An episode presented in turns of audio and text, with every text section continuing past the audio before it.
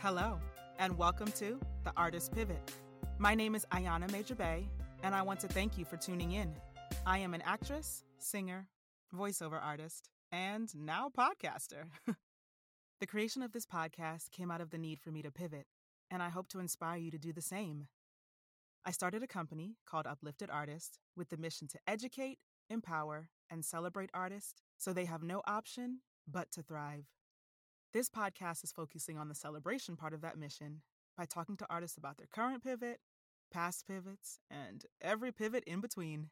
With these conversations, I hope to remind artists that we are actually taught, trained, and innately have it in us to reevaluate and adapt, whether it be on stage, at an audition, a survival job, or an unexpected situation we have to deal with, like a global pandemic.